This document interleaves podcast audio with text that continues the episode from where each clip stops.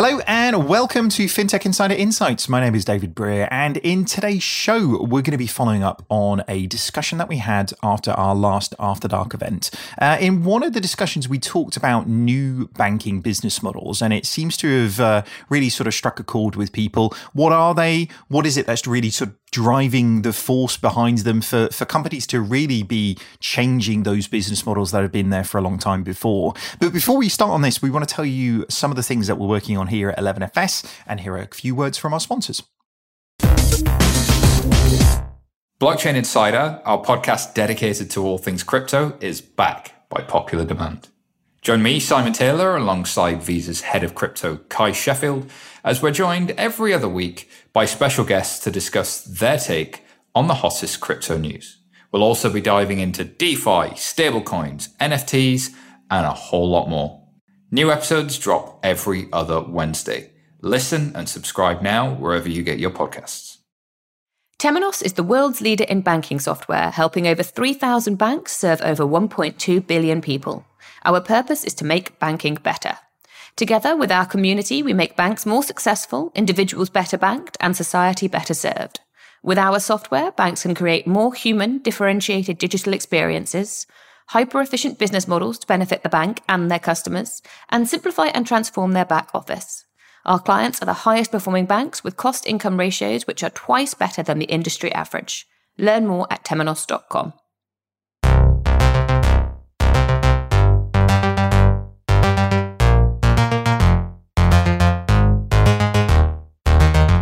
right, folks, let's get in with the show then. So, today, me and a few of the other people from 11FS and around the industry are going to be talking about this topic.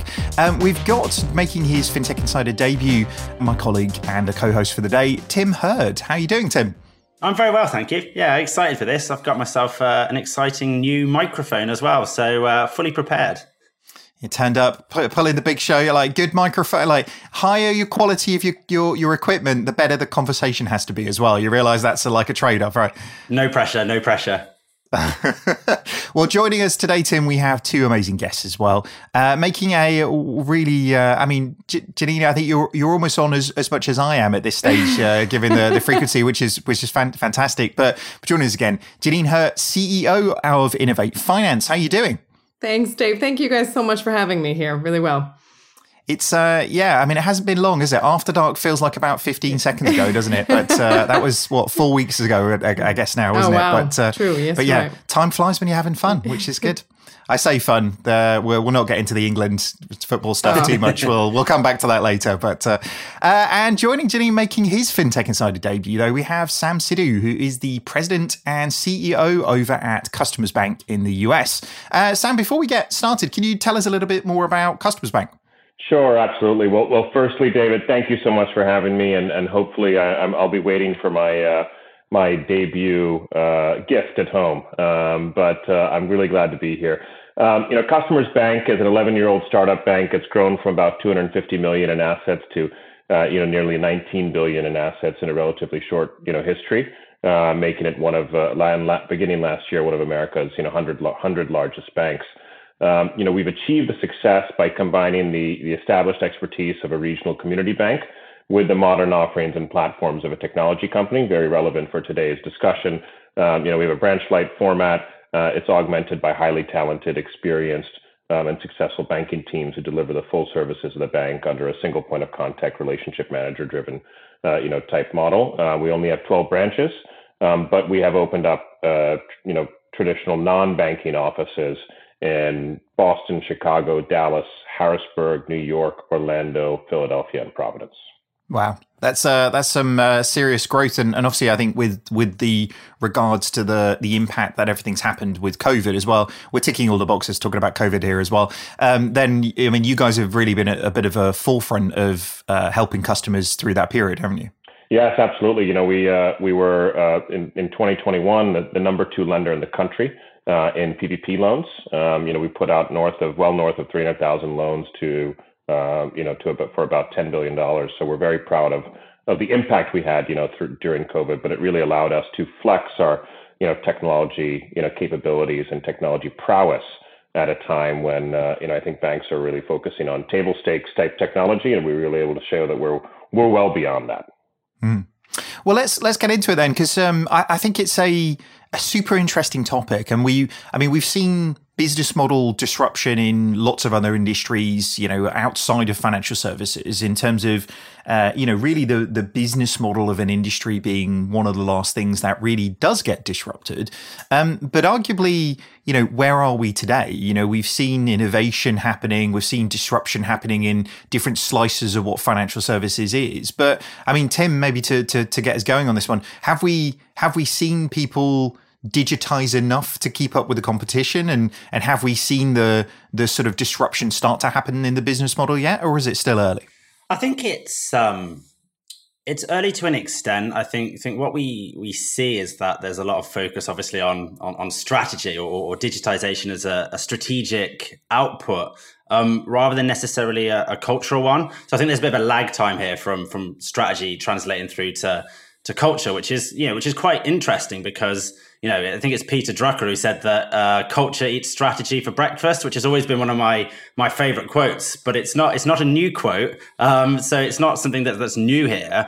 Um, and cultures have been changing within organizations for you know for, for hundreds of years, right? I guess that the difference is that now they have to change much more quickly than ever before because the world outside of the organization is changing much more quickly as well. Um, and so I think it's it's something that organizations have now identified. I'm not necessarily sure that they found the best plan to keep up with their their digital strategy from a cultural perspective. Mm. And it's that's an interesting chat. I mean, Janine, you you deal with uh, with your role at Innovate Finance, you know, not just one organization, but multiple organizations in in that ecosystem. I mean, how do you see that uh, businesses or, or banks, you know, big banks in that uh, that um, Innovate Finance community are, are sort of keeping up with that transformation? Yeah, I mean, I would absolutely echo a lot of the comments that Tim just mentioned. I think we've obviously seen so many changes to the business model. So, from, of course, how banks engage with the client and the customer, but through to the middle office innovations, through to managing back office services as well. There's really been a renewed focus on, on how they can transform, how they can digitalize. I think that was also really rapidly um, enhanced in a way by COVID and the necessity to move things onto a digital basis. So we've seen an increase in terms of appetite. But I do agree with Tim that there's quite often a gap between the intent and the strategy and the absolute, absolute implementation of that as well. Mm. How, how, about yourself, Sam? What, what, how, where in this journey do you think we are? Uh, I don't want to uh, I don't want to start referencing stickers 11FS producers, but uh, like it, fe- it feels like we're early on this journey. We're not early in the innovation or the disruption journey, but we're very early in the business model disruption journey. I, I'd, I'd suggest. Yeah, absolutely. I think that you know even some of the most tech forward banks or forward thinking banks, um, you know, would uh, would agree that there's a lot of work to do because part of it is on the consumer and the customer, Part of it is on legacy technology, regulatory framework, and part of it is also on the stakeholders, boards, investors, research analysts who are who are understanding where you're spending your your technology you know spend. To give you perspective, uh, you know a year and a half ago uh, when I first joined the bank as chief operating officer in, in January of 2020, I went to a conference and I you know talked about cloud-based uh, you know core providers. I talked about you know APIs and eyes were glossing over among some of some of our uh, you know largest investors or potential largest investors. I think a lot has changed in the last 18 months, and a lot of that has been has happened as a result of um, the forced uh, digitization through through the pandemic, but also importantly the increased competition uh, that has come from the fintechs. It has been it has been incredible. It has been fierce, and it's got everyone's attention. Um, and I think there are some banks that are going to be very excited for the next three to five years, and many others, most others, who are on their back foot right now. Yeah, I think that that's a really interesting point. A lot of people, um, you know, we have a lot of conversations, and I mean, perversely, the thing that people push back on with fintech is like, yeah, but what's their business model? Like, uh, yeah, they've got like, yes, they've got five million customers, but uh, how are they really making, you know, revenue, or how do they have the profitability in the way that people would would point at?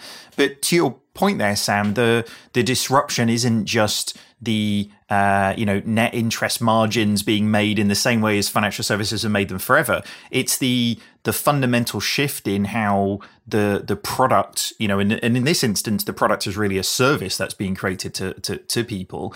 How that changes the way in which the work is really done. I mean, we've got fintech banks in the UK who can run a current account for ten pounds when we know high street banks all cost two hundred pounds. Like that that impact has to be emulated, not just uh, I, I, think sort of reduced into the the existing sort of form factor in terms of how things have been done. So you, you talk a little bit there about Sam, like customer and the the benefit to customer.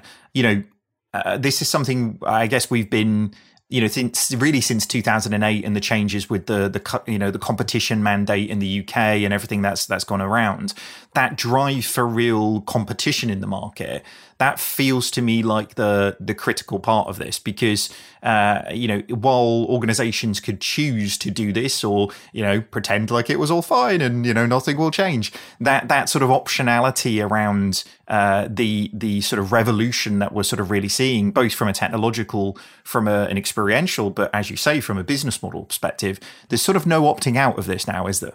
That's absolutely right. And you know we witnessed it you know firsthand. And what i can say is the competition uh, has forced uh, you know banks and, and other fintech participants to really focus on the customer experience and the customer obsession. You know, we have it in our in our name at Customers Bank. We do it extremely well, arguably one of the best, if not the best, from a human perspective. Where we can do a lot better is how we touch our digital customers. Uh, and right now, we still view our digital branch as a different branch that's supported by high touch, um, which is again, like I said, many of the tech forward banks are still have different ways they think about their channels, even though we all want to aspire to have an omni-channel, omni-channel seamless experience.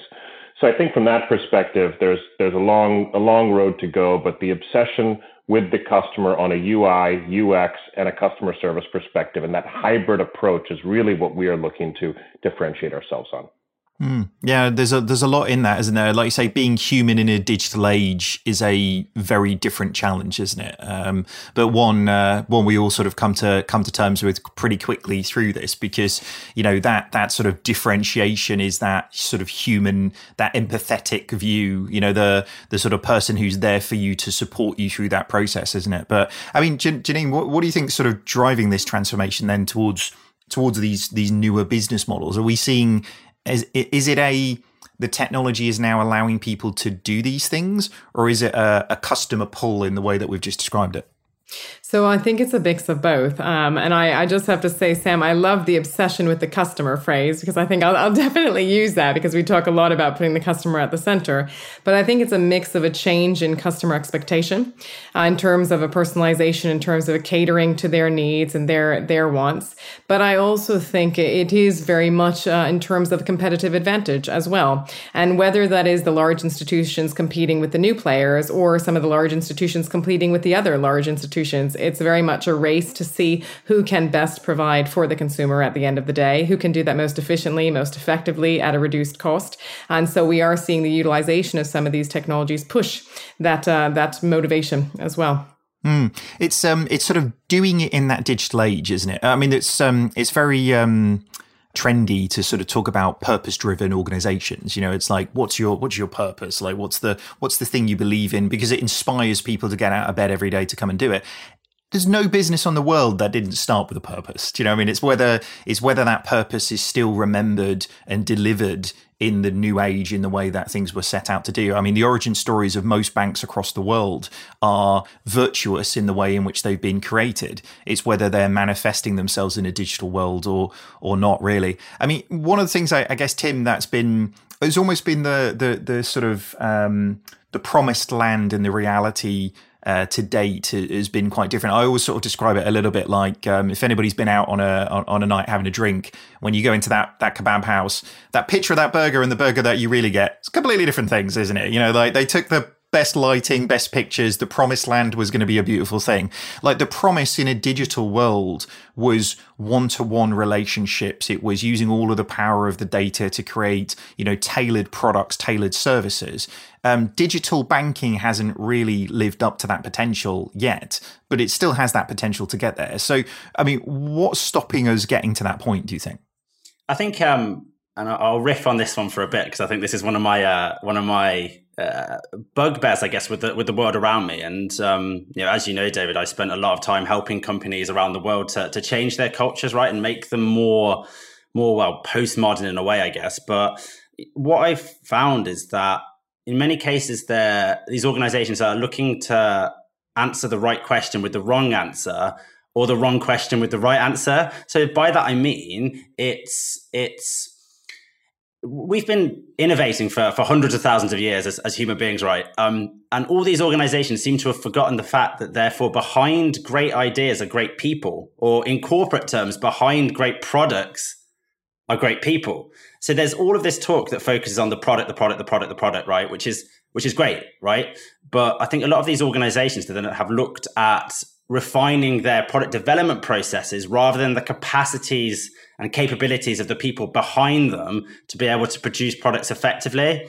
And I think, you know, you see words thrown out there, ways of working, agile. In my case, as sort of head of entrepreneurship for a while, you know, that was another buzzword that organizations are trying to come at this from, from different angles. But fundamentally, unless you look and empower towards your, the people within your organization and give them the space and support and tools and techniques to, to do cool stuff, um, then you're going to have difficulty competing with a organizations that are much more agile in terms of the way that they go about product delivery because they're not encumbered by legacy infrastructure and ways of working um, but also you're going to lose the the war on talent because why would you go and work for a hsbc or a lloyd's when you can go to Google and have free salmon for lunch every day, right? You know, it's uh, uh, which is probably a lot better than the uh, the picture of the kebab, mate. So it's um, you know, why would you? And and and and having been responsible for trying to change company cultures to make them more entrepreneurial or entrepreneurial. Again, even when organizations have got to the point where they see that as a competitive edge, it's one thing to have that role on paper, but um, uh, as I found out, very, very different to have it in practice because you just have to justify your own existence every day rather than really get on with anything. So, yeah. Well, it, it's interesting though. I think success is. I mean, Sam, we you know bringing you into this. I mean, you're you weren't the CEO of the business when you joined the business. But actually, you really were. I mean, I, I talked to a CDO uh, this week at an organization who described himself as the canary in the mine. You know, he's there to to sense whether change is really required uh, and help the organization change that.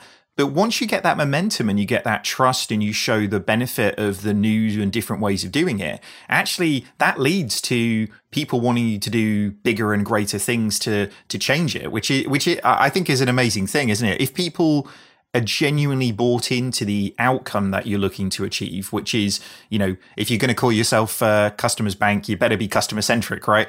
Uh, but actually, if you do that and people are bought into the outcome, then showing them the new way of doing that within a digital world leads to trust and leads to all sorts of other opportunities. Yeah, that's absolutely right, David. And I think that, uh, as I mentioned before, you know, we consider ourselves to be very tech forward. Having said that, we have a long way to go um, especially when compared to you know, some of the true pure play technology companies that are that are operating in the financial services space. But you know, the example that I, I give is that you know we while PPP was going on, you know, in, in, at, our organization, um, you know, we had customers that had um, a top five bank account. They had a a top fintech bank account. These are business customers, so you can kind of guess what that list looks like: the Squares, the Kabbages, the of the world. And then they had a bank, at, you know, an account at, at Customers Bank. So they had the relationship at Customers Bank. They had the technology, you know, um, uh, quick working capital line, receivables line, you know, on a digital platform. Then I have some maybe some FX needs, or I have my mortgage at at, at a JP Morgan, and that's how I think about my overall relationship. Um, you know, I think that this focusing on the customer um, is something that the fintechs do very, very well, as they should, uh, because it's a differentiating factor. And I think where they, but they're they're uh, bootstrapping the customer service.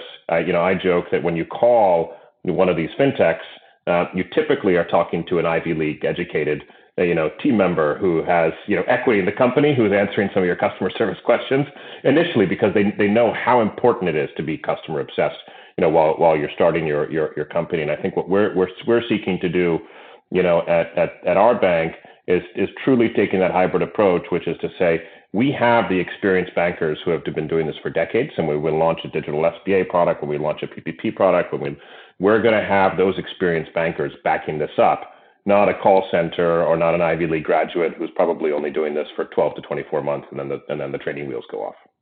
Sure. Yeah, it's a, it is a, a, different the, the sustainability around the growth around that model is is is slightly different, isn't it? I mean, Janine, I guess the the point on you know really looking at very tailored services, very you know, we've seen quite generic financial services over the last decade, haven't we? It's sort of mass market, sprawling, you know, you sort of fit in this bucket of risk or appetite somewhere in this sense. But I guess one of the things that we've sort of emerging is much more hyper personalized and not, and not in the sense of like, I can pick the color of my backdrop on my, you know, my, on my thing, but actually like community driven financial services. You know, we're seeing uh, financial services being created for different ethnic minorities. We're seeing uh, LGBTQ uh, banks being created to specifically cater to the uh, to the needs of different types of people. Um, I mean, this feels like a i mean I, I, think you know moat is a sort of a well-trodden term but it seems like quite an interesting moat for these fintechs because i mean we, we've had lots of conversations on fintech insider about you know is it a uh, is it a feature? Is it a product? Is it a business? And actually in some of these instances, it feels like it's a product that should sit in a much broader piece. But actually, the the momentum and the the customer base that some of these players are attracting seems really significant in order to uh, be able to serve people who have felt underserved to date. So, do you think that will be a trend that we'll continue to see? I, I do, absolutely. And I think you've really described it quite perfectly there in a way, because we're at a positioning, we're at a point now where there are certain companies that are able to almost understand more about you in a way than you understand about yourself by looking at the data, looking at information, and then being able to provide or suggest solutions for you that you maybe hadn't done on, on your own behalf. And so uh, we we are entering a new world. I mean, we talk a lot about embedded finance, but I think it's really interesting to look at the overlap between financial services and some other sectors because when you bring together then those two uh, those two data pools, you come to a position where you're able to really identify an entire new set of solutions and set of products. Um, so I absolutely think that that's the way of the future, and that is very much where we're headed. Yeah, it's going to be fascinating to see that that sort of you know bank of one mentality and and how we get to that. I think you know, and, and it not being a um, impersonal, generic, you know, uh, uh, uh, like lack of empathy experience, and and it, but all of the all of the things that we're seeing, as you say, from a technological perspective and from an experiential perspective, lead us to to see that that is possible now. But but I guess uh, go on, sorry, Jenny. I was just going to say as well, um, Dave, just to your point in terms of financial inclusion and financial wellness, I think this is really important as well because you look at, for example, underserved segments of the population that, for example, haven't been able to source credit because they didn't have the right data. And then you have new entrants, new players that are able to create a background history and a credit rating history for some of these individuals. So it's not only enabling current individuals currently within the system to have access to better and more specific products, but it's actually widening out uh, to much a broader uh, foundation of customers and clients as well that have been previously underserved or even excluded from financial services. Well, it's, it's interesting, isn't it? On that, as you say, and I completely agree because it's that's then a it's a confluence of things, isn't it?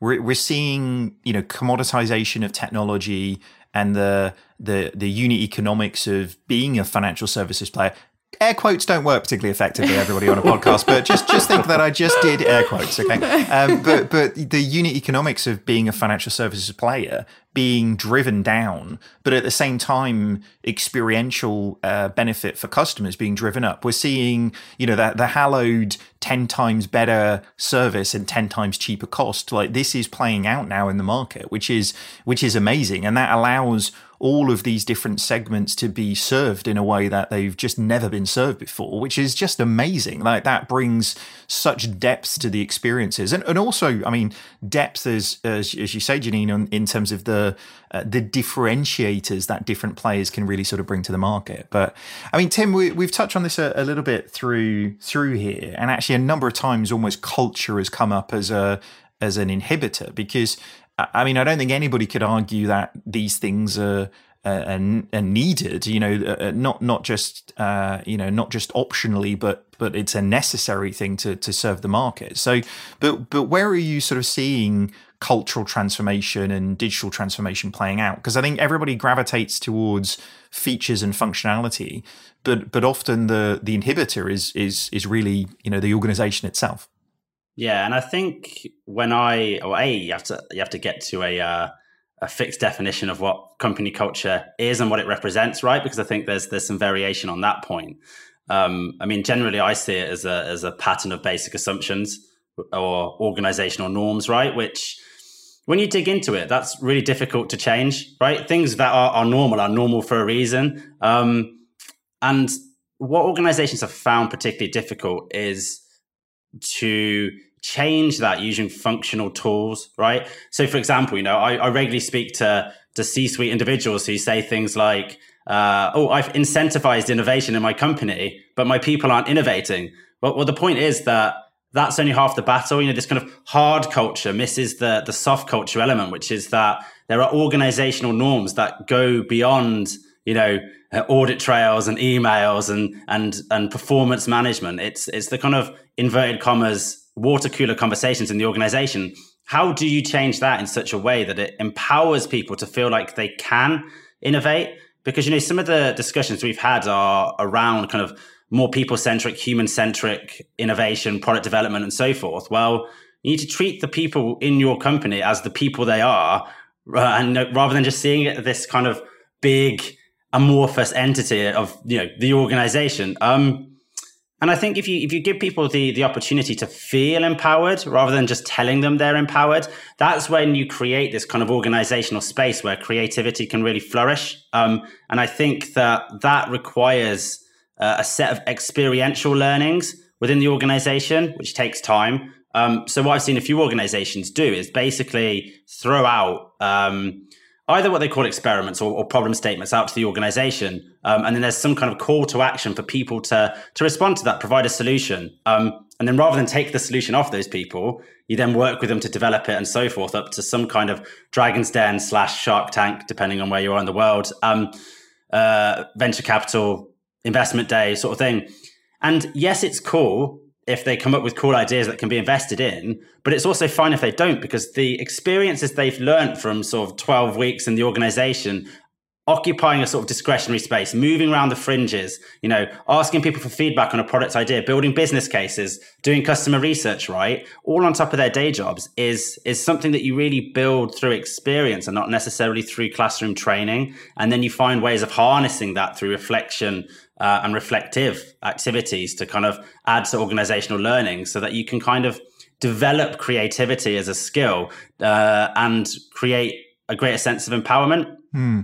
Yeah, there's there's there's definitely something in that in terms of giving people the permission to go and try and think laterally about how you solve those problems rather than just surfacing them but being part of solving them right? It's the you know it is the it is the dream. If you care so much about it to bring it up you probably be the right person to help champion getting other people on board and moving it forwards which is important. But i think there's I think there's something in that though about almost how you don't lose yourself in that transition to a certain degree because it's you know as like I say I've spoken to quite a few canaries in the mine over the over the years in terms of the the sense of it. The the the significance of change within the organization I, I always sort of think people talk about different operational models in like a uh, people everybody has to emulate the Spotify way of doing agile or da, and it's never that. It's actually you've always got to sort of find your own way of doing it within your own context within your own culture with your own team. Uh, I mean Sam this is something you guys have done pretty well with embracing digital but not losing that that human touch in terms of your experience. Um, can you tell us a little bit more about that? Because I mean that's a that's a difficult transition. You don't want to you don't want to gain all of these new things at the same time as losing what makes you great in the first place. Right, right. You know, and I'll, I'll just touch on something uh, going back to culture for a second before I talk about uh, that. Is that you know, uh, and you guys in the UK will appreciate this. You know, we have this uh, thing at, at the bank where we say, if you see something, say something. Um, and it's uh, it's the the concept is is that someone in Treasury was sending it around um, you know, one year, one month, one year, three year, five year, 10 year treasuries on a daily basis and creating an Excel spreadsheet and whatever that, whether, whether it was 15 minutes or 30 minutes or 45 minutes, it wasn't just passing on something that was received.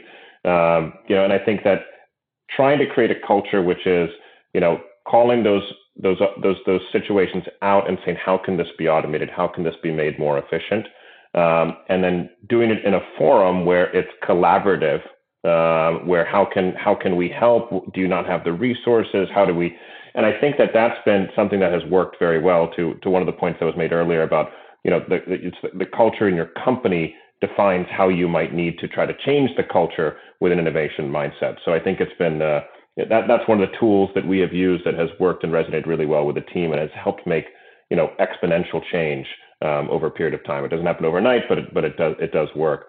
Um, so going back to your question, David, about uh, about balancing digital while while keeping the human touch, you know, I think that um, because it's been uh, such a focus and a core tenet of Customers Bank since its inception, we're a relatively young organization, only about 11 years old, um, but um, our first, you know, capital raise. I've been a board member for eight years. That's why, you know, I still talk. I've been on the management team for a year and a half. Uh, uh, as we said, uh, you know, high touch supported by high tech.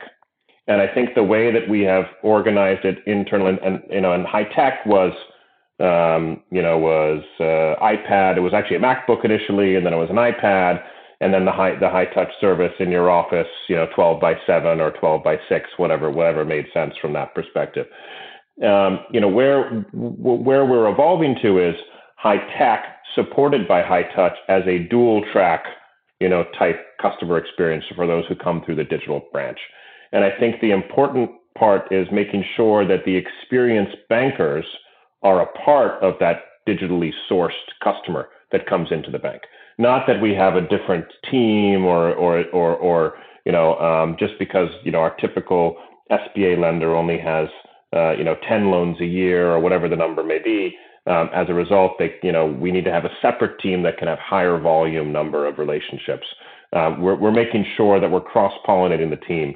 Um, you know, whether they come in through the traditional branch, even though we're branch light, that's not typically how they come in. They come in through one of our relationship managers, whether they come in through the traditional model or through the digital model. Yeah, it's interesting, isn't it? Actually, bringing uh, you know, bringing that some of that old way of thinking through to those new pieces. Again, it's it's what differentiates experience from each other when everything else starts to become you know more commoditized around the sides. Because I mean, if you look at if you look at a bank and look at a banking stack, and you could look at you know slices, you know there's going to be very similar things that happen and actually the difference is going to be at that front part in terms of what the customer feels when they're using your services as opposed to as opposed to other people's. But uh, on that note we better take a little bit of a quick break. We'll be back with you very shortly.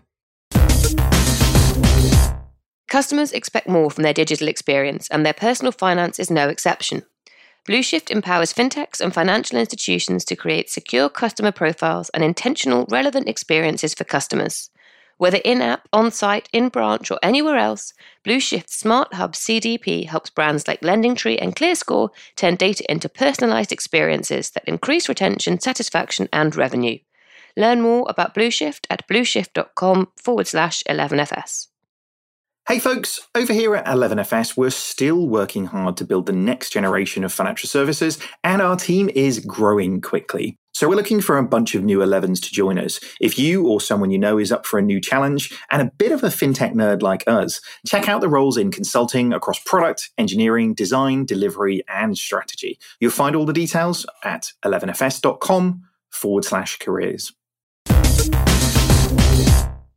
All right, folks, let's continue the conversation by looking at digital transformation in the financial industry. What what is it that's really happening on the business model side? And actually is this the is it really the the last thing to to dramatically be changed because we've seen distribution change we've seen manufacturing of products change we've seen you know channels of choice be disrupted and you know branches sort of rescinding a little bit and mobile rising so dramatically um, but are we really seeing business model transformation? Are we seeing, you know, net interest margin being changed to, to not being the most predominant? I, I mean, I, I spoke to a board uh, two weeks ago and I, I asked them, it's like, what percentage of your revenue is coming from not uh, you know fees based on net interest margin because that that has to be the seeds you're growing for tomorrow when it comes to the changes that you're going to see in the industry because many of the financial services uh, revenue models are predominantly based on you know punitive charges. It's you know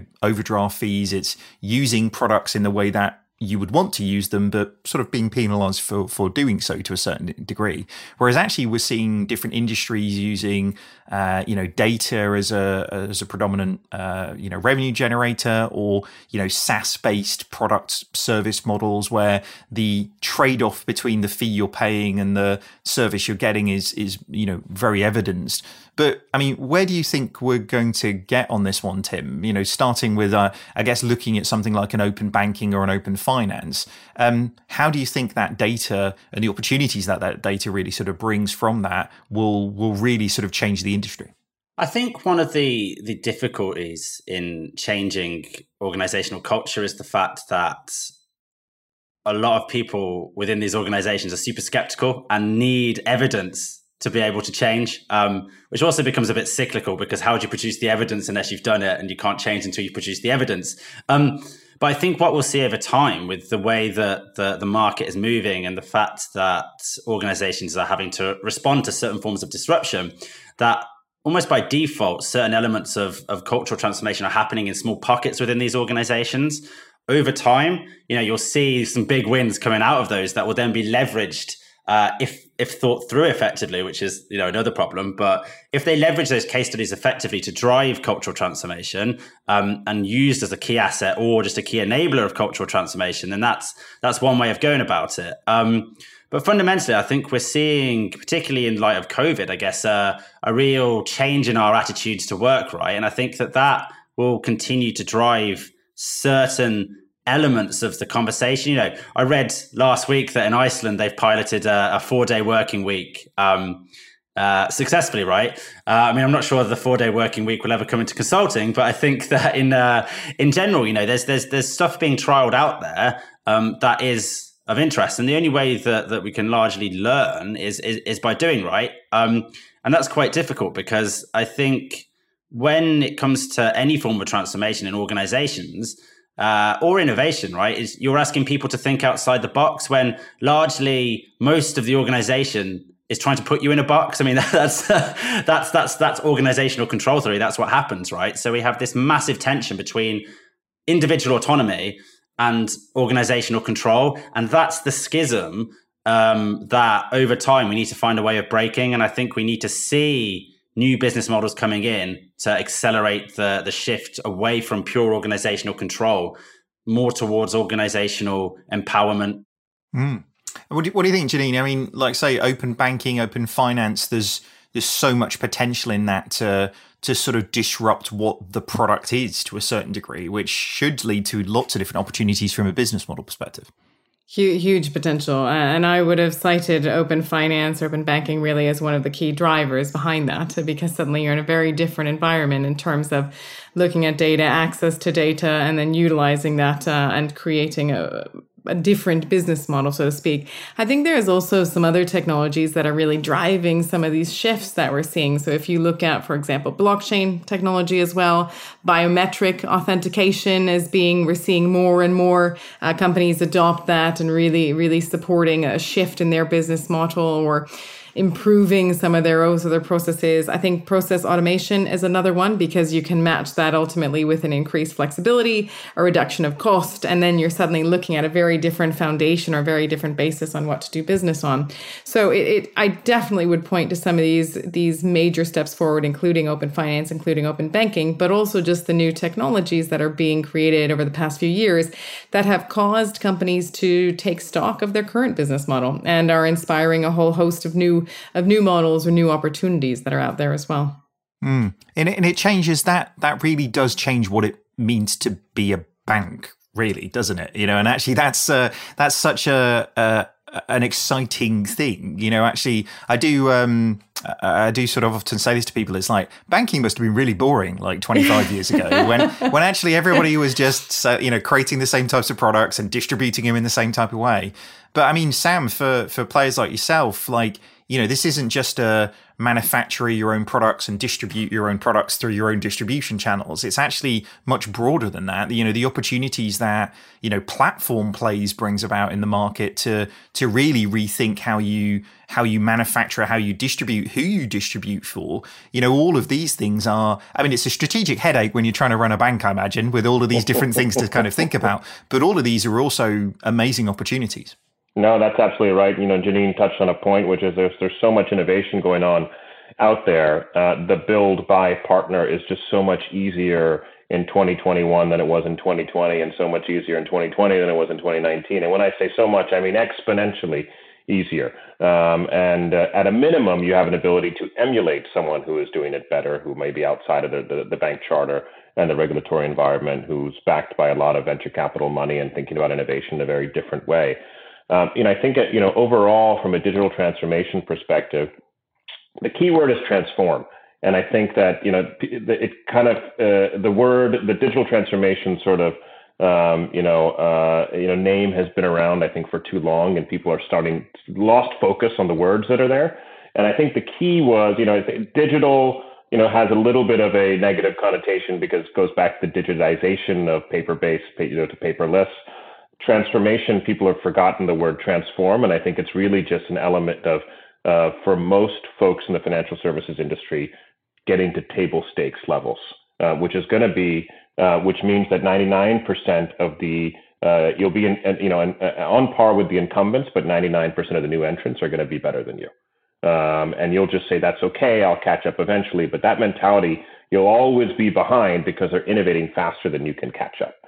So, you know, I think that that's the mentality that we've taken at, at Customers Bank is to focus on on transform and to go going back to one of our you know conversations earlier on on focus on the customer.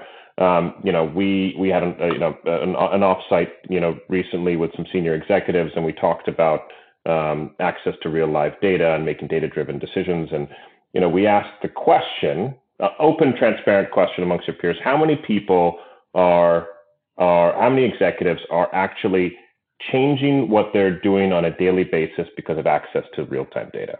Crickets in the room for a tech forward institution who's first had a data warehouse five years ago and all these analytics and then you know we have all these team members who all they're doing is creating reports and analysis and machine all these different things that we're doing take a step back and we have we use it as an opportunity to you know we we haven't we've implemented OKRs objectives and key results at our organization you know going back to the Google and Intel that, that we we have a goal a company goal and the 12 month goal that our team members are first all of them will have access to real time data relevant real time data and the second is that they will make daily decisions based on real time data. So to go back to a traditional example that everyone knows when Wells Fargo got knocked on the side of the head for the widget manufacturing for cross selling that that you know that that that the, the focus on not just cross selling or cross buying and multiple products that a, that, a, that a person may have, but really getting people to focus on customer acquisition costs, unit economics, and and really thinking about what is the next product that they should give this customer, either A, because it's what they need, or B, because it's the most profitable. This is all common sense. It sounds very simple, but it's not how banks are built. And I think that new way of thinking is is uh, is you know is is it's few and far between. Let's just leave it at that. Yeah, common sense ain't that common, is it? Sometimes yeah. it's uh, it's quite a bizarre thing. It's um it's it's interesting that that point you made around transformation. I, I do think there is there is a real a real point in that, which is, I mean, I, I was talking to um, a lady last week, uh, very senior in a, a, US bank. She said the the problem that we have is we we continually go from a caterpillar to a chrysalis to a caterpillar, and we're forgetting the point that we need to become a butterfly. And I was like, that's the most beautiful way I think anybody's ever kind of put that in the in the sense of, because essentially it's this it's this, the thing. It's actually every transformation that's invested in is because of some return. You know, the ROI needs to be significant enough to to justify that change. But actually, almost the the way in which people are doing these transformations is not leading to that return. And and like you say, Sam, it could be a return that is, you know, people need to be again, Tim, your your point on culture. It's just how people act on a day to day basis. So if the investment that you're having changes how people act and what they do on a day to day basis, you're winning. That's that's the point. Um, I think Sam, you touched on a, a, little bit of a point there about partnerships as well. Um, I, I'm, I do not know what's wrong with me today. I'm coming out with all the, the weird, weird and wonderful laterals. But my dad used to say you like the sum of the parts of the people you hang out with. you know, partnerships and actually the ways in which you you work with different providers and different things. I mean, how much does that help with kind of accelerating change in that space? Because you know, you you can you know whether it's technological advancements or even if it's you know cultural os- osmosis in terms of the the people that you work with it can make quite a big difference. No absolutely. Um, you know uh, partnerships have been the key at how we have been tech forward. You know at the, at the end of the day we have a traditional core provider but we've we've created a you know a partnership with technology providers to, to, to make sure that we've created proprietary middleware wrapped around the core that gives us real-time access to our data same goes for how we started our, our, our, personal loan business just a couple of years ago, which is now 10% or so or north of that of, of our balance sheet, is through partnerships of folks who are niche players focusing on this. They wake up in the morning, they go to sleep at night, they dream about it. This is all they do. And I think that that's, that is very, uh, you know, very beneficial for banks to think about partnerships. It's not how many logos that you have on the page, because I think that's, again, some of the challenges that we see as I've seen you know, bank investor presentations that we have. So we have 23 fintech partnerships. Well, what does that mean? You know, a fintech partnership can help you make a phone call, um, or it can help you completely transform the way that you do do business. So I think that, uh, it, like, like I said before, the the partner, um, the build in a build by partner analysis, the partner angle is is is is singing, uh, you know, very loudly, and it's it's very beneficial to banks. The one thing that I will say is that venture capital money is pushing technology providers to more owning the customer relationship themselves, um, which is not as conducive. So it's competing more with the banks as opposed to collaborating more with the banks. Now, so one of the things that we've been thinking about is how can we start getting some of these, uh, you know, fintechs to either, you know, partner with us on a more bespoke basis, um, which can help create a new enterprise, you know, focused uh, business line for them, or really just um, going out and doing it ourselves, which is something that we're, we're thinking about doing right now with a, a, a data comp, you know, a data contribution along with a, um, you know, a, a, merchant provider, and really thinking about how can we change the underwriting model, say, of uh, of underwriting small business loans online. Very exciting. I mean, all all of that leads to again opportunity, right? It's uh, it's a bit of a different job than it would have been, you know, 20, 25 years ago. And and I guess from from here forwards, it kind of feels like actually, you know, the the challenges over the next three to five years are going to be probably more complex than ever. I mean, Tim, in, in this business model transformation place where we're looking at the new opportunities, new model. I mean, what what do you reckon is going to be the the hurdle from here to there? What's going to be, the, do you think, the biggest challenge of, of people really making this stuff stick? I think, um, uh, obviously, I, I, guess I have quite a strong opinion on this one in the sense that, that, that for me, it's it's people that underpin everything, right? Technological transformation is, is helping, provides the opportunity, but you need to have the people available and able to, to meet that opportunity, right?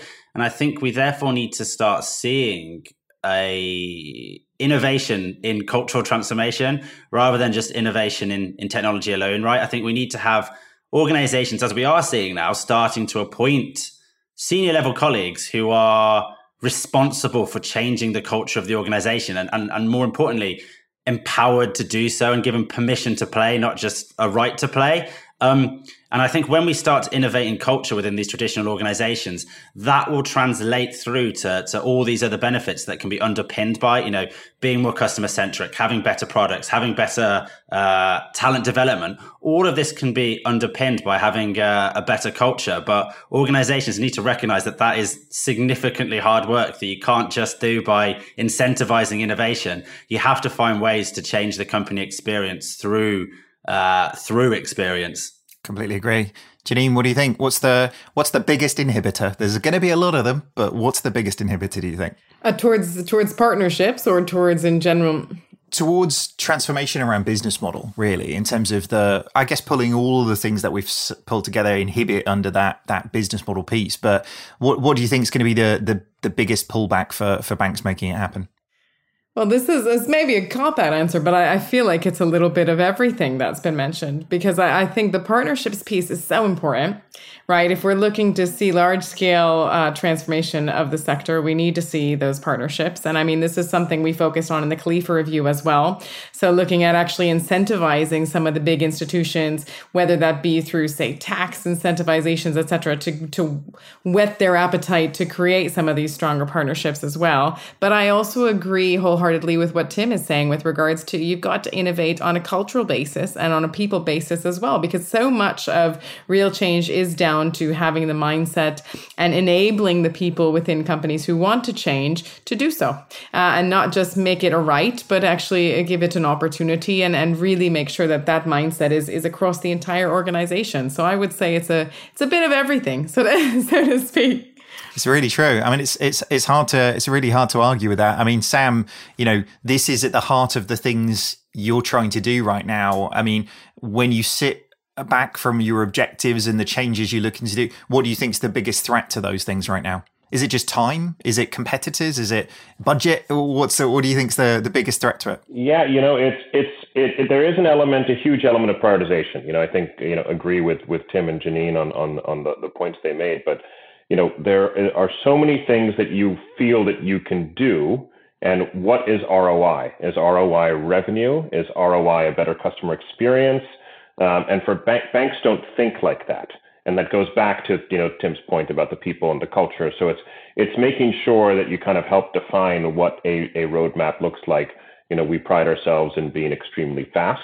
Um, you know, we we just signed up for uh, you know with a uh, a blockchain payments partner, and and, and, ta- and, we're launching a you know real time payments B two B service uh, with TassatPay in in the fourth quarter of this year, sort of the next ninety days or so that was a pretty quick turnaround for us, you know, call it three to six months. Um, now, uh, a typical bank might take 12 to 18 months, um, you know, to do to do a ramp up like that. So part of that is making sure that you have the vision um, as an, an entire organization that can't be driven by one, two, or three people or a board. It needs to be across the organization. They have to live and breathe it. But then making sure that, you know, to really compete as a bank, you have to think ahead of where the industry is going, not where the industry, where the best of the industry is today that you want to catch up to, because you will already be behind going back to your Caterpillar, you know, type, type analogy. And I think that's what the way that we're thinking about, say, payments as an example, our customers are not asking for real-time payments. But we know once they have real-time payments, they will say, how did we ever live on an ACH or legacy rail type platform. Yeah, it's interesting, isn't it? It's uh, it's often the, the uh, getting those uh, underlying capabilities in place that really help you then you know catalyze and, and move forwards to to more and more things. I love it when we have such a smart panel on. I don't think I could add anything to that. I really do agree with everything that you said. I think it's this is always a uh, a, a, sort of a tapestry of things that need to be the conditions for success in this sense. Uh, it's not never just one thing. It's why companies with the biggest budgets aren't always the ones that are most successful. It's the ones that actually have all of these recipes in place that that really get it right. On that note, though, we are going to have to wrap up. It's been a bit of a whistle stop tour. I know we could probably unpick one of these subject matters for at least an hour all on its own, but we're going to have to wrap up today's discussion. Thank you so much for everybody for joining us. Uh, where can people learn a little bit more about you? Uh, and what you do. Janine, where can people learn about Innovate Finance a little bit more? Well, reach out to me directly or anyone on our amazing Innovate Finance team or at innovatefinance.com on our website. Fantastic. Sam, where can people learn a little bit more about you and the journey you guys are on? Sure, absolutely. Uh, our, our company's website is customersbank.com. You can find me on LinkedIn um, and our company on, on every social media platform. Very good. Tim, where can people learn out more about you? Uh, well, I'm on the LinkedIn thing, so people can find me on there. Uh, I post some moderately uh, interesting stuff from time to time. Um, so uh, yeah, feel free to follow me on there. Um, and I'm assuming people know about 11FS already because they're listening to the podcast. Fingers crossed. Uh, as for me, uh, you can find me over on LinkedIn predominantly these days as well. Uh, thank you very much for listening, everybody. We do appreciate you joining in. If you have you liked what you heard, then subscribe to this podcast and don't forget to leave us a review. It super duper makes it easier for other people to find the show as well. As always, if you want to join the conversation, you can find us pretty much on every social media channel at this stage, or you can email us at podcasts at 11fs.com. Thank you very much for joining us, everybody. Goodbye. Keeping up with all the noise and news from the world of financial services isn't easy. It's easy to get lost in buzzwords, jargon, and industry speak, so sometimes you just need a quick human rundown of the biggest stories. Well, you are in luck. Bite Sized is our very own weekly newsletter that takes the biggest news stories from financial services and tells you exactly what's happening, why it matters, and what comes next. Bite Size goes out every Friday at 11am, so you can enjoy it with a coffee as you wrap up your week. Stay up to speed with the fast moving world of financial services and subscribe today at 11fs.com forward slash newsletters. That's 11fs.com forward slash newsletters.